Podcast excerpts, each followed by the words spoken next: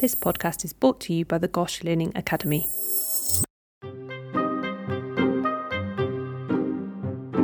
Hello, and welcome back for a second series of GOSHpods Goes Green. In this series, we are focusing on the important issue of air pollution. Over the next 8 weeks, we will explore the impact of air quality on our health, factors contributing to air pollution, and start to think about what we can do as individuals and as healthcare professionals to improve our air quality and advocate for change.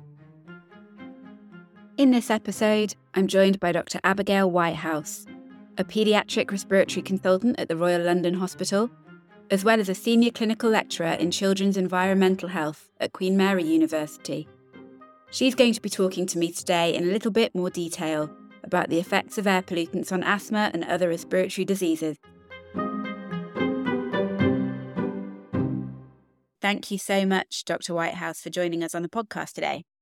Thank you very much for the invite. Can you start just by telling me a little bit about what brought you to be passionate about air quality? So I had done all of my paediatric training within London and Greater London.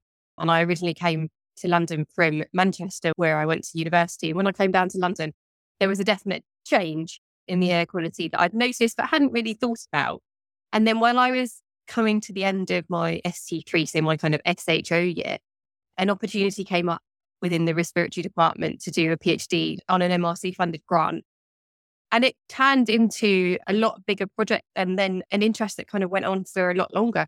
So it was a PhD looking at healthy children and their exposure to air pollution in London. This was around 2013-14. So it was kind of at a time when it was coming into the news and in the media, and we kind of talked about it a bit. And there was lots of research, but nobody really talked about it in a clinical sense. It was all research and academic. And I realised that this was a point that we didn't really talk about within asthma. We didn't talk about it within respiratory medicine in quite the same way as we certainly do now. And it started my interest at that point. And that PhD fed into an ACL. And then that's fed into my current role now, which is working half and half clinically and then research, mainly looking at the impact of air pollution on asthma, but also on lots of other respiratory conditions. And I think it's also led me to spend a lot of time within different groups that I wouldn't necessarily do. So working with primary care, community groups, charities, working with kids in particular, learning about how they view the world and realising that we can make more of an impact than just coming to clinic and seeing us there, that I can go out and I can talk about air quality and I can change other people's perceptions. I'm still in a little bit of trouble with my mum because she bought a diesel car around the time that I did my PhD. And I did explain to her that I didn't really understand at that point what the impacts were, but now they've got an electric car, so they're much happier now. So it's about realising how we impact on the environment around us and then how the environment basically shapes my whole clinical practice as well. Yeah, that's really interesting. And especially speaking to somebody who combines that kind of research aspect with the clinical aspect as well. Because I think that you're right, that it's easy to look at things in the level in the lab, but then actually it's not always easy to transfer that to what that actually means for us as clinicians. So I think that's really interesting. And I understand that at the Royal London, you've set up an air pollution clinic. Could you tell me a little bit more about that? Yeah, so this came out of that wanting to bring together what we do academically with what we do on a clinical basis. Everybody has spent a lot of time over the last 10 years looking at these impacts of air pollution on health, but it's actually bringing it into our routine clinical practice. So we got a grant funded by Barts Charity, who are the charitable funders that sit alongside Barts Health, to open up an air pollution clinic, or the Children's Environmental Health Clinic, which is designed to bring in all those things that we do on a regular basis for our academics work into what we do on a clinical day-to-day basis. So thinking about indoor and outdoor exposures for children with asthma and other respiratory conditions, and also thinking about what we might be missing in terms of their treatment. So there's always that one patient that you have that you can't work out why their asthma is being triggered or why they seem to be worse than other children. And then you find out, if you do some monitoring, that they live right next to the A13 in London, which is one of the busiest roads. And actually, is that the key thing? Is that the thing that's making their asthma worse than we thought it was? Possibly. So this clinic is there and designed to try and find those patients that we're not quite sure about what's triggering them, and can we work out how to do that at the same time as taking that education out to other places as well, and thinking about all different people that we work with. And that's a really key point to this, is to think about those other communities that we can impact by using this clinic. That's really interesting and sounds like a really useful service that you're providing.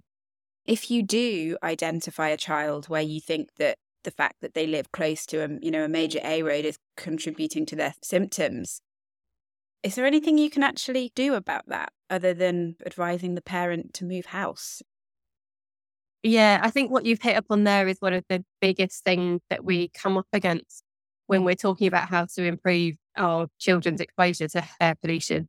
And it's a key part of the health inequality story. And we know that those people that are unable to move house are probably the ones that need to move house the most, and they're most at risk. And so, no, you can't just move house. That doesn't work. As much as we'd like to have a funded randomised control trial that moves people with asthma outside of London to see if it helped their health, we know anecdotally that if you move to the countryside, that your asthma does seem to get better, and that makes sense. But it's about, by acknowledging it and by finding it, then we can potentially do something about it. And the thing with the clinic is it's not just about outdoor air pollution, it's about indoor as well. So actually, if we pick up something that they can do inside, such as changing cooking practices, then that we can make an impact on.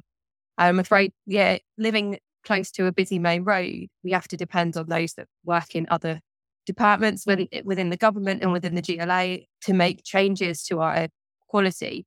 But we will have the data. We'll have the data to prove that we've got these children that have this impact. And that in itself is useful as well, although not completely for the person that we might need to help. But we know that we'll be able to treat them clinically. We know that actually then maybe we do need to up their treatment to something more major because we found the trigger that we knew. And then we can treat that, and hopefully we can control the air asthma until somebody high up makes a change within air quality rules. Yeah, completely. And I mean, you're absolutely right that I guess having that data means that high up person in government is much more likely to listen to you and to do the things that need doing at a more national level. So in earlier episodes in the series, we learned about the many effects that air pollution can have on the whole body. And it really does seem to affect it in a huge variety of ways and impact on all the different body systems, cardiovascular, neurological, immunological. But I guess it's not surprising that the system it seems to affect most directly is the respiratory system. And I think, that's not going to be surprising to anybody because it's the part that comes into direct contact with the air pollution, I guess. I was hoping you could talk to me a bit about the effects that pollutants in the air have on the lungs. So you're right. It pretty much affects everything, but the main way it gets in is through your respiratory system. And the impacts happen really early on. They happen before we're even born. So we know that lung development happens while we're in the womb. We know that babies are born smaller if they're exposed to air pollution during pregnancy. And we know that there are impacts in terms of placental delivery to a blood supply that can also affect growth. So that's kind of a key thing to start with, and just that the babies are not growing as much as they should do before they're born. The key impact from a respiratory point of view falls into two main things. It's kind of the impacts on lung function, and then it's the impacts on your immune system. So your lung function, it gradually goes up over the years until you reach older adolescence, early 20s. That's your peak lung function that you're ever going to reach. And then from then on, we expect a steady decline, unfortunately. But what happens is if you have any impact in that growing stage, particularly the adolescent stage where you have a massive leap in your lung function, then you don't ever reach that peak lung function. So that means that when you're older and you have other exposures or other impacts, and you might have other health issues then, that your lungs are going to deteriorate potentially quicker. We know that it's not a fixed point, and we know that we can change this if we improve air quality levels. There was a really big study in California because they managed to almost quarter their pollution levels in the children's health study. And they found that if the children that were growing up within the levels that were much lower, their lung function was much higher and they're much less likely to have clinically low lung function. That means if we can change air pollution levels, we can change lung function. which is great. But whether or not we can recover lung function for those that have an impact early in life is more of a bigger question that's a bit harder to answer. In terms of the other kind of impact, we're looking at impacts on the immune system in particular. So you're more at risk for having more chest infections and pneumonia, particularly if you live in lower income countries.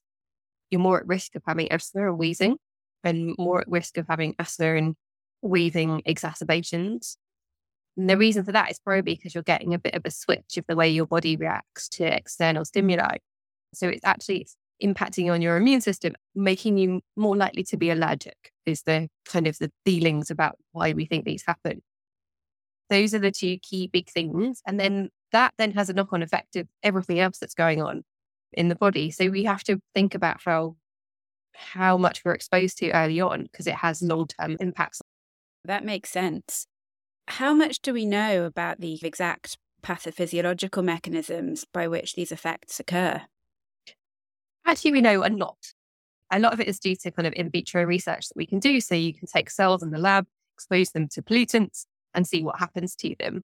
And then there's other pieces of work that then pull this together. And then that kind of fills in the gap between in vitro work and big epidemiological studies that tell us the outcomes. My PhD looked at dendritic cells in particular, which are really key. If you think about the path that the pollutant takes or the particle takes, so you breathe it in, so it obviously affects your upper airway and it causes local irritation within the upper airway. If it's small enough, so kind of PM 2.5 and smaller, it makes it all the way down into your lungs, into the bit right at the bottom, the alveoli. And when it's there, it comes into contact with macrophages that gobble it up. And you also come into contact with dendritic cells. And dendritic cells are really special cells in that they take what they've been exposed to and they take it to the T cells and they cause a switch within T cells. And they're your main white blood cells. And what we know from a lot of the research work is that there's a switch from having your kind of your normal, nice regulatory T cells that maintain your immune system to the more Th2, thinking about an allergic type switch. And then that makes you more likely to have things like asthma and allergies. But it also makes the feeling that your body is more likely to react to what it's exposed to. So you need this early on in life. And then if you continue to be exposed to air pollution, it acts like an allergen or a trigger, and it can exacerbate things later in life as well. Okay, sure. That's really interesting. So the case that we've been discussing quite a lot across this podcast series has been the case of Ella Kissy Debra, anyone who's been listening to the podcast will know the significance, and a young girl who tragically passed away of asthma that was exacerbated by the high levels of air pollution around where she lived. How does air pollution affect asthmatics? So you said that it generally affects your lung function and it means that you're more likely to have exacerbations. Could you talk a little bit more about that? Yeah, so exactly. So it has sort of two main things within asthma.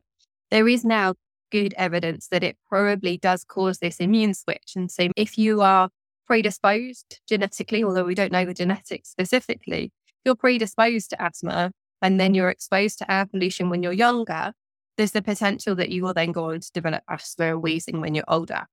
We also know that there is impaired lung development, like I said, so particularly within the womb, but also once in your early childhood. So that makes your lungs already more sensitive and slightly not working as well as they should do. And then your airway inflammation comes into play. So if you think about the particles coming in, you've already got these kind of slightly inflamed airways that may or may not be predisposed to asthma. And there's the potential that you're more likely to have bronchoconstriction and exposure to pollutants at that point. So they all kind of go into you having asthma and developing asthma. There's then also really good evidence that if you are exposed to pollutants, that your lung function has a drop right away. There's a study called the Oxford Street Study that was done several years ago now, where they got mild asthmatics and moderate asthmatics in adults to walk along Oxford Street, where it's just full of buses and taxis, and see what it did to their lung function, and it dropped it.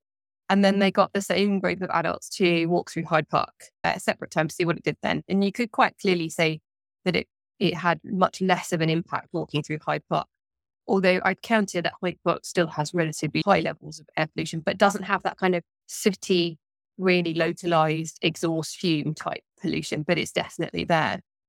So it can then cause your bronchoconstriction. So your asthma attacks are more likely to happen if you're exposed to particles, potentially.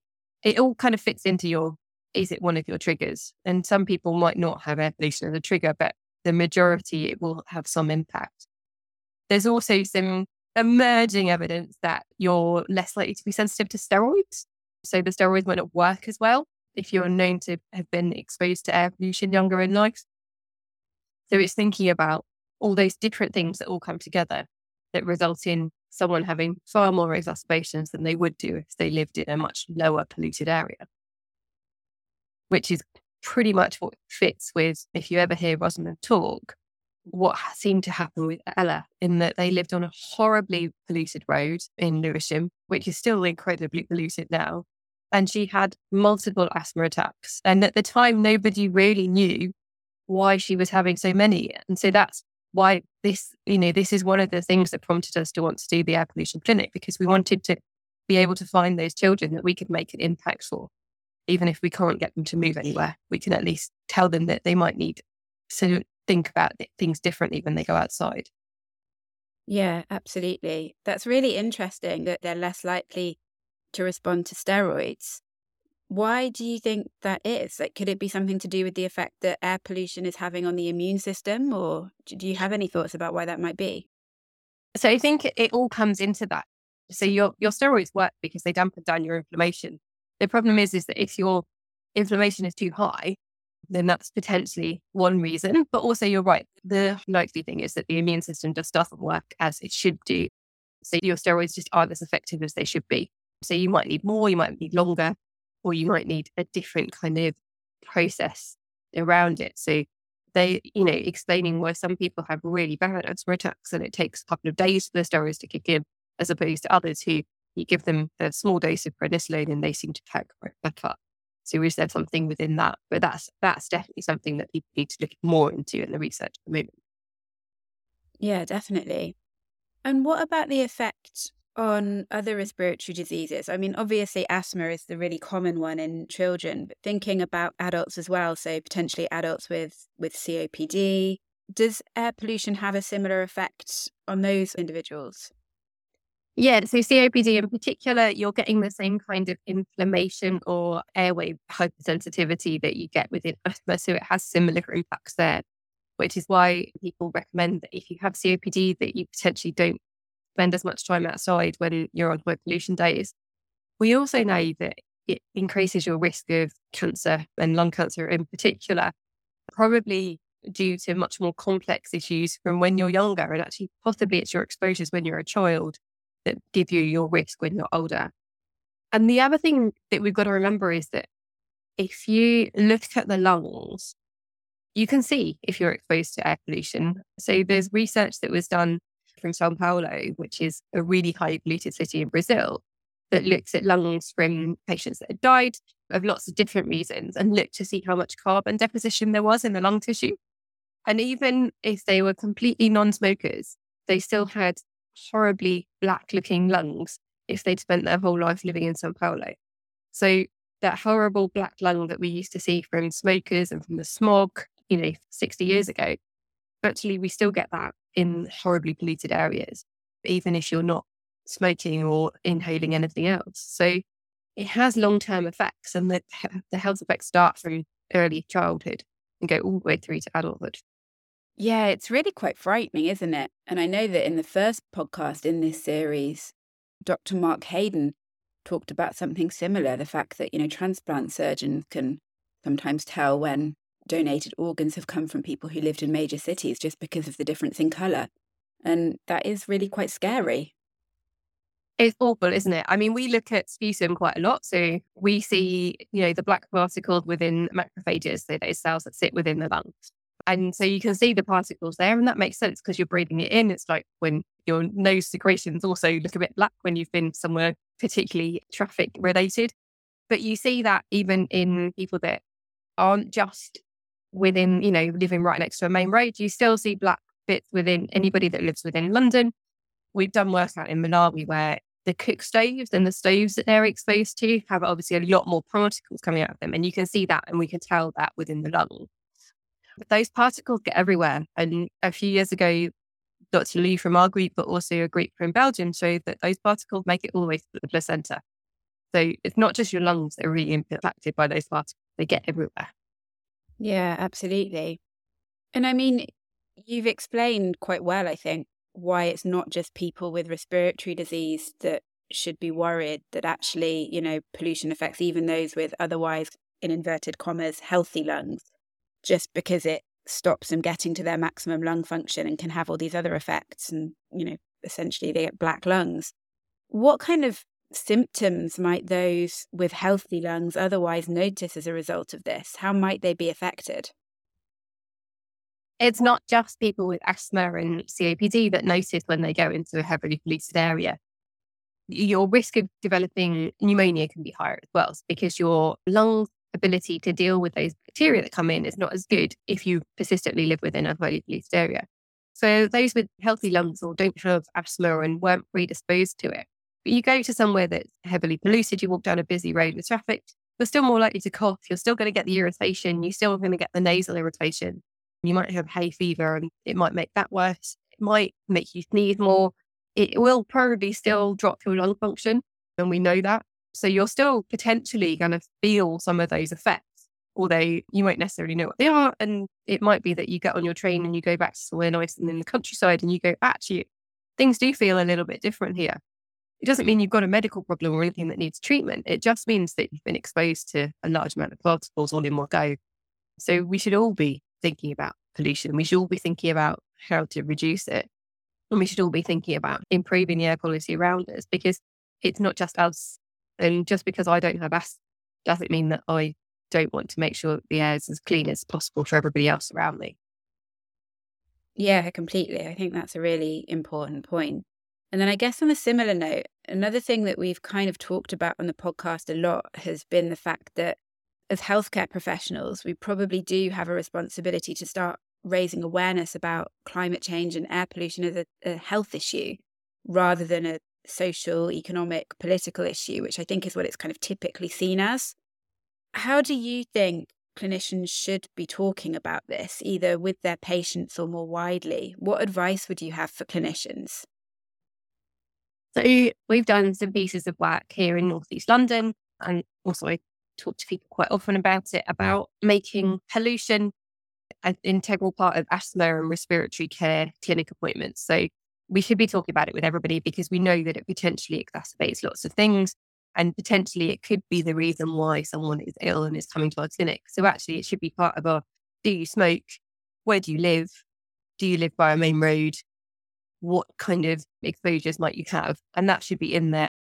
The reason why it can be something that we don't really want to talk about when you're talking to people for the first time is because someone will then want to know what to do about it. And that's the bit that unfortunately is still a little bit lacking. Hopefully the air pollution clinic will help us with that. We'll be, okay, what advice can we give? What evidence is there out there for changing your cooking practices or walking down a side street rather than a main road, which we know reduces your exposure? Which things should we be suggesting people do?